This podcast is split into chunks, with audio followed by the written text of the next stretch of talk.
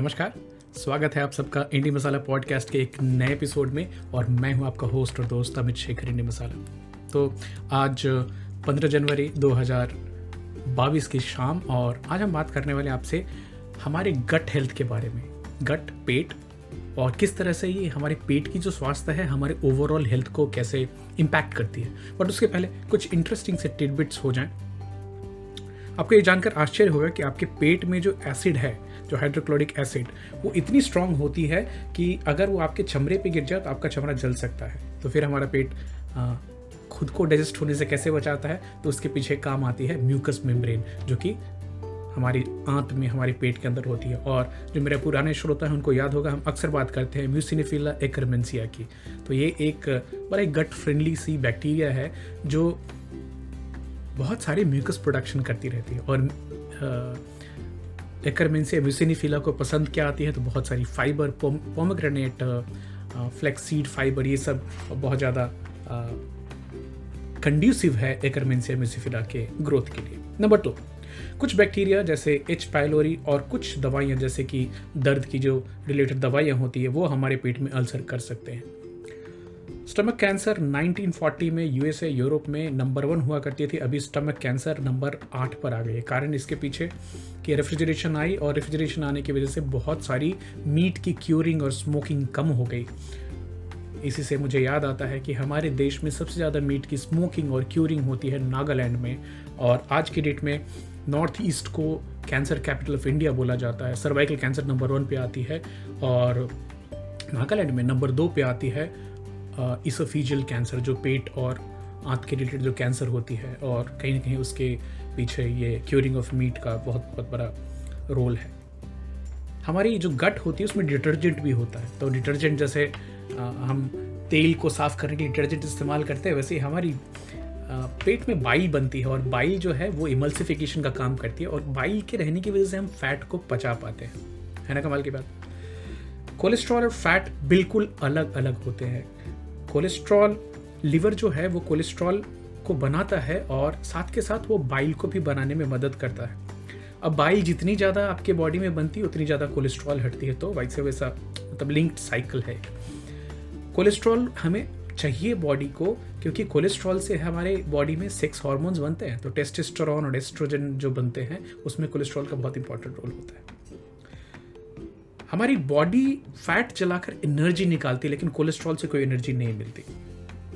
बहुत सारे लोगों में ग्लूटेन इंटॉलरेंस होती है या सीलेक डिसीज होती है। ग्लूटेन इंटॉलरेंस मतलब वो गेहूँ से, गेहूँ के अंदर में एक चिपचिपा जो पदार्थ होता है, जो आटे को स्टिकी बनाता है उसको ग्लूटेन बोलते हैं, और कई लोगों को इससे एलर्जी होती है। अब ज़्यादातर लोगों को तो पता ही नहीं होता और खाने में बहुत ज़्यादा उनको इंडाइजेशन गैस खट्टी ढकार ये सब चलती रहती है। Unless until they go head and do that allergy test for gluten बहुत मुश्किल से पता चलता है। इसी तरह कुछ लोग में लैक्टोज इंटॉलरेंस होती है। तो बच्चा जब भी छोटा है तो उसके अंदर में कैपेसिटी होती है कि दूध को, दूध में जो पाया जाने वाला लैक्टोज है, उसको तोड़ करके पचा सके। पर जैसे जैसे आप बड़े होंगे, आपको लैक्टोज पचाने की क्षमता है, कम हो जाएगी। खासकर जो, ये जो वेस्टर्न कंट्रीज़ है, वहाँ पे देखा जाता है। हमारे कल्चर में मिल्क की इतनी ज़्यादा लॉन्ग टर्म यूसेस है कि लैक्टोज इंटरलेंस इंडिया में कम देखी जाती है। बट आप कभी कभी देखेंगे, बहुत ज़्यादा पनीर और बहुत ज़्यादा कुछ रिच क्रीम वाली सब्ज़ियाँ खाने के बाद आपको थोड़ा सा स्टफीनेस लगता है। तो कुछ हद तक वहाँ पे लैक्टोज इंटॉलरेंस भी काम में आती है। हमारे पेट में जो पलने वाले बैक्टीरिया वायरसेस फंजाई हैं, उनकी संख्या हमारे टोटल बॉडी के सेल के मुकाबले कई गुना ज़्यादा होती है। यहाँ तक कि माइटोकॉन्ड्रिया है जो कि हर सेल के अंदर होती है, जिसकी ओरिजिन के ऊपर में भी बहुत सारी थेरीज हैं कि वो तो बैक्टीरियल ओरिजिन से आई है। एक बैक्टीरिया है जो हमारे शरीर के अंदर आई और एक कमर्शियल कान का एक एक साझेदारी का सिलसिला चालू हुआ कि तुम हमारे बॉडी में रहो, सुरक्षित रहो बट हमारे लिए एनर्जी बनाओ। और वो है बैक्टीरिया और माइटोकॉन्ड्रिया की ओरिजिन हमारे सेल्स के अंदर में। गट जो है, आपके पेट का हेल्थ और आपके मूड के ऊपर में बहुत डायरेक्ट कनेक्शन होता है। प्लस आपकी जो डिसीज़न मेकिंग कैपेबिलिटी है, उसमें भी गट बहुत इंपॉर्टेंट हिस्सा। लोग अक्सर बोलते हैं मैं गट गट इंस्टिंक्ट से गया मैं। तो क्या है गट इंस्टिंक्ट इसके पीछे बहुत सारी रिसर्च चालू है। बहुत क्लैरिटी नहीं है इसके ऊपर में। बट गट और मूड का तो डायरेक्ट को है। आपकी जो बॉडी में अभी माइक्रोबायोम है, जो बैक्टीरिया वायरसेस हैं, वो सालों साल उभर उभर के ग्रो होते होते आज इस लेवल पे पहुँचे हैं। एक टेस्ट में देखा गया था कि अगर किसी चूहो, चूहे को एक एकदम एसेप्टिक माहौल में पैदाइश से रखा जाए और उनको हवा भी एसेप्टिक मिले, खाना एसेप्टिक मिले तो उनकी इम्यूनिटी बहुत बहुत वीक हो जाती है। तो जितनी एसेप्टिक कंडीशन उतनी पुअर इम्यूनिटी याद रखिएगा। ह्यूमन जीनोम बड़ा सोचा गया था जब तक कि हीरो ह्यूमन जीनोम इंसान के अंदर भी कितने जीन्स हैं, ये प्रोजेक्ट जब तक खत्म नहीं हुई थी तो लोगों का सोचना था लाखों में जीन्स होंगे इंसान में, क्योंकि खाली एक धान के पौधे में चालीस हज़ार जीन होते हैं but surprisingly what was found but human beings have just twenty thousand genes तो फिर इतनी कॉम्प्लेक्स एनिमल्स हम हो कैसे पाए? तो याद रखिए, आपके शरीर में अगर एक ह्यूमन जीन है, उसके बदले डेढ़ सौ hundred and fifty bacterial gene होते हैं। तो डाइवर्सिटी जो है, हमारी जीनोम जो है, हमारी तो पाँच परसेंट से दस परसेंट तक वायरल जीनोम है हमारी वायरस के जीन्स है हमारी बॉडी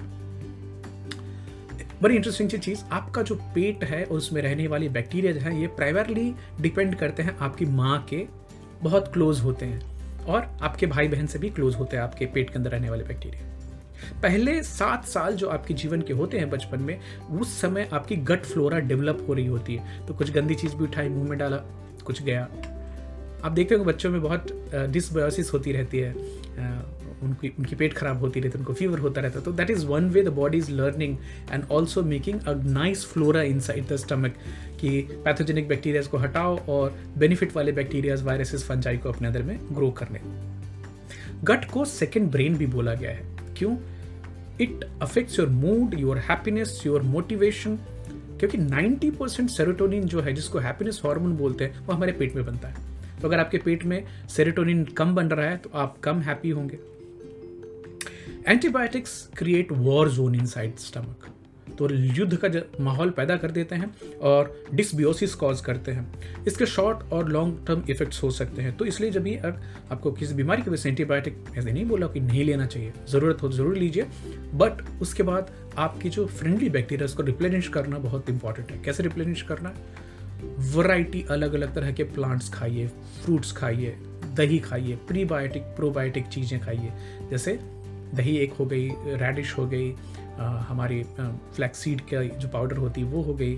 फर्मेंटेड फूड्स हो गए, जैसे इडली हो गया, डोसा हो गया। तो this replenish your body's vital flora time लगता है इमीडिएटली नहीं होता। मोस्ट वेस्टर्न कंट्रीज़ वहाँ पे जो फ्लोरा है, पेट के अंदर जो डाइवर्सिटी है बैक्टीरिया की वायरसेस की, वो धीरे धीरे कम होती जा रही है। Because more and more uses of antibiotics and बाकी जो फैक्टर्स हैं। इसी सिलसिले में मैंने डॉक्टर विल बुल स्विच की एक पॉडकास्ट सुनी जिसमें कि न्यूयॉर्क में न्यूयॉर्क टाइम्स बेस्ट सेलर है उनकी किताब फाइबर फ्यूल्ड गैस्ट्रोइंटोलॉजिस्ट हैं और गट हेल्थ एक्सपर्ट माने जाते हैं। तो उन्होंने एक बड़ा इंटरेस्टिंग सा कॉन्सेप्ट बताया था कि अगर इंसान मोटा है या पतला है ये डिपेंड करता है उसके गट हेल्थ के ऊपर में और, किस तरह की बैक्टीरिया आपकी बॉडी में रहती है। फॉर एग्ज़ाम्पल मोटे बैक्टीरिया आई मीन मोटे चूहों में।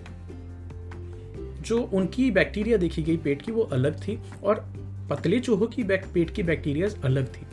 तो मोटे चूहों के पेट से बैक्टीरिया का फीकल इम्प्लांट किया गया पतले चूहों में। वो मोटे हो गए। वाइसे वर्षा जो पतले वाले चूहे थे, उनके पेट से फीकल इम्प्लांट मोटे चूहे में की गई तो वो पतले हो गए। इसको और एक्सटेंड करते करते नॉर्मल चूहों में मोटे इंसान के जो पेट की जो फ्लोरा है, उसको इम्प्लांट किया गया तो जो नॉर्मल चूहा है, वो मोटा हो गया। वहीं पे एक मोटा चूहा था, उसमें एक दुबले पत्ते इंसान के पेट की गट फ्लोरा को वहाँ पे इम्प्लांट किया गया तो वो दुबला हो गया। तो कुछ ये रिसर्च चालू है। कंक्लूसिव नहीं बोलूँगा बट वेरी वेरी इंटरेस्टिंग कि किस तरह से हमारी जो गट फ्लोरा है, कई बार बोलते हैं ना कि ये इंसान कुछ भी खाता है तो इसके शरीर में नहीं लगता, और मैं हवा भी खाने की सोचता भी हूँ तो मैं मोटा हो जाता हूँ। कहीं ना कहीं इसके पीछे डिसबियोसिस गट फ्लोरा बहुत बहुत इंपॉर्टेंट होता है। तो कैसे बैक्टीरियाज हैं जो कि ज़्यादा से ज़्यादा एनर्जी आपके अंदर में खाने की उसी सब्सटेंस से निकाल कर स्टोर कर दे और बाकी जो बैक्टीरिया है उसको निकाल दे और आप पूरी तरह से डाइजेस्ट ना कर पाए। यहाँ पे एक इंटरेस्टिंग चीज़ आपको बताना चाहूँगा। अक्सर लोग बोलते हैं ना कि ये जो प्रोटीन की फैक्ट्री है हमारे यहाँ, गाय हैं, जो भैंस हैं, जो कैटल्स हैं, घास खाते हैं। प्रोटीन कहाँ से बनती है? कैसे बनती? तो उनकी जो बॉडी में जो चार स्टमक रूमिनेंट्स होते हैं स्टमक के पार्ट होते हैं, वहाँ पे सेल्यूलोज को प्रोटीन में कन्वर्ट करने का काम बैक्टीरिया करते हैं। सोच के देखिए इसको, कितना इंपॉर्टेंट है जहाँ तक यूएसए का सवाल है 80 percent of the antibiotic production is use in the veterinary sector I repeat again 80 प्रतिशत जो एंटीबायोटिक्स यूएसए में बनते हैं, वो वेटनरी सेक्टर में यूज़ होते हैं। कैटल्स में पिग्स में पोल्ट्री में खिलाए जाते हैं। इंडिया की मैं बात नहीं जानता, पता भी नहीं है मुझे। क्यों दिया जाता है एंटीबायोटिक? क्या सारे जानवर हमेशा बीमार रहते हैं इसलिए दिया जाता नहीं। जिस जानवर को आप एंटीबायोटिक बहुत ज़्यादा खिलाएँगे, उसका वेट गेन होता है। तो अगर जो इंसान बहुत ज़्यादा एंटीबायोटिक यूज़ करे, क्या वो भी मोटा होगा? देखने की बात है। एक बड़ी इंपॉर्टेंट चीज़ डॉक्टर विल बताते हैं S C F A short chain fatty acid. ये हमारे शरीर में बनते हैं बैक्टीरिया के थ्रू और ये तभी बनते हैं जब आप प्लांट फाइबर खाएँगे। तो एक और चीज़ है हैक है। इंडियन लोग इसको अच्छी तरह से जानते हैं। हमारे यहाँ जो देसी देसी घी होता है, उसमें ब्यूटरेट नाम की एक शॉर्ट चेन फैटी एसिड पाई जाती है। तो घी पेट के लिए अच्छा है, याद रखिएगा। यहाँ तक देखा गया कि शॉर्ट चेन फैटी एसिड्स जो हैं, ये एक बड़ा इंपॉर्टेंट रोल प्ले करते हैं सटाइटी हॉर्मोन्स के रेगुलेशन में। तो हम लेप्टिन घिरनिन की जो बात करते हैं कि आपकी बॉडी को सिग्नल तभी जाता है कि मैं पेट भर गया है, ये इसके पीछे सटाइटी हॉर्मोन्स काम करते हैं। तो कई बार आप देखेंगे बफे में बहुत लोग टूट कर खाने लगते हैं, कुछ बच्चे भी बहुत टूट कर खाते हैं। तो ये समय तो रिसर्च करके देखा गया कि वैसे बच्चे जो बहुत ज़्यादा बफे में खाते हैं, उनमें इंसुलिन रेसिस्टेंस के चांसेस ज़्यादा होते हैं और उनकी बॉडी में शॉर्ट चेन फैटी एसिड्स कम होती हैं। लिंक आप खुद से जोड़ सकते हैं। चीनी, बहुत हद तक हमारे बॉडी में इन्फ्लेमेशन खासकर गट में पैदा करती है। फल में पाया जाने वाला फ्रुक्टोज बॉडी को अलग तरह से इम्पैक्ट करता है। तो जो लोग ज़्यादा फल खाते हैं वो पतले होते हैं। और जो लोग हाई फ्रुक्टोज कॉर्न सिरप वाली चीज़ जो कि हाईली प्रोसेस्ड फ़ूड में पाई जाती है वो उसकी वजह से मोटे होते हैं। हाईली प्रोसेस्ड फ़ूड क्या है ये? ये, ये जो हमारे नेचर में नहीं है जो फैक्ट्री से बन के आता है जिसमें high salt high sugar high fat content होता है, ये एक तरह से ब्रेन को ट्रिक करता है कि खाते रहिए इसको। बहुत सारे आर्टिफिशियल फ्लेवर्स होते हैं जिनको लैब में बहुत लाखों करोड़ों खर्च करके बनाया जाता है कि किस तरह से एडिक्टिव हो जाए। एडिटिव जो कि एडिक्टिव हो जाए।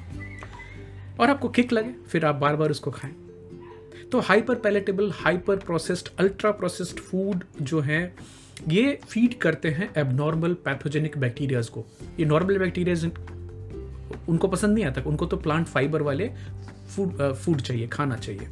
तो जब आप बहुत ही हाईली प्रोसेस्ड फ़ूड खाते हैं, जिसमें बहुत कलर हो, बहुत सारा गंध हो एंड जो फैक्ट्री में बनी हो तो आपकी बॉडी में डिसबियोसिस होता है। खाली खाने की चीज़ों के बारे में बताऊँ तो दस हज़ार अलग अलग तरह के एडिटिव्स हैं, जो कि खाने के पैक्ड खाने में मिलाए जाते हैं। और जनरली इनको सेफ़ मतलब ग्रास करके टर्म है जनरली रिकग्नाइज्ड एज सेफ़ तो 10-20 लोगों को खिलाया, देखा कुछ एडवर्स नहीं हो रहा है तो उसको अप्रूवल मिल जाती है।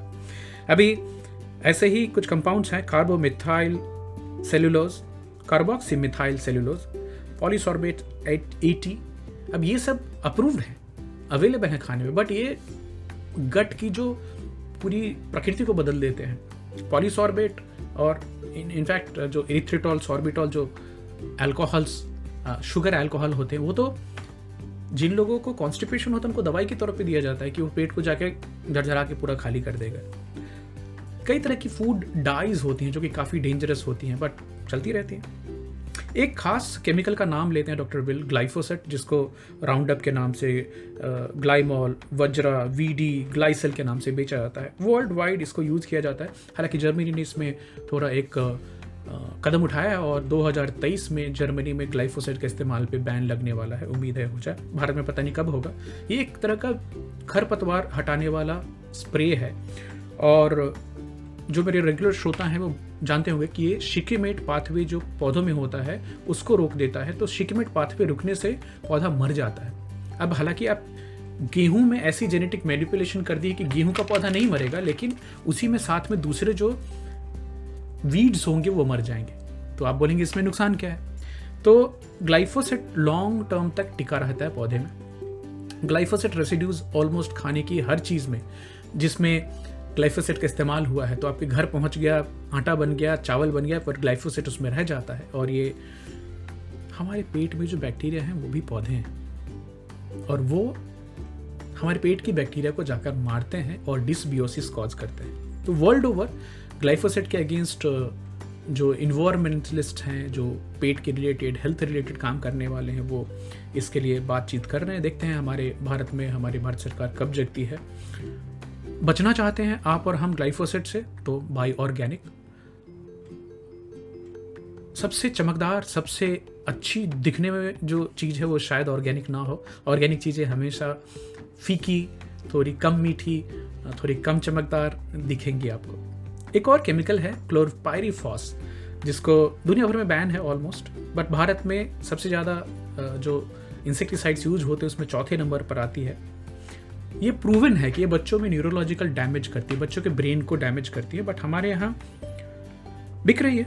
बहुत से नाम है लीथल ट्वेंटी है रामबान कार्बाइन इंटरनेट पे चेक करेंगे क्लोरपायरीफॉस इन इंडिया आपको मिल जाएँगे। ये पता नहीं हमारे सरकार कब जगेगी और इस डेंजरस केमिकल को बैन किया जाएगा। National Institute of Nutrition Hyderabad ने इन्हीं तरह के केमिकल्स को ऑर्गेनोफॉस्फेट्स हमारे बच्चों के शरीर में हैं क्या? चेक किया तो जो बच्चों के सैंपल्स थे यूरिन सैंपल उसमें 10 से 40 गुना ऑर्गेनोफॉस्फेट्स ज़्यादा पाए गए एज़ कंपेयर टू जो बच्चे यूएसए में या यूरोप में रहते हैं। बड़ी चिंता की बात। गट हेल्थ के लिए एक और चीज़ इंपॉर्टेंट है omega six rich vegetable oils और उसके अंदर फ्राई की हुई चीज़ें।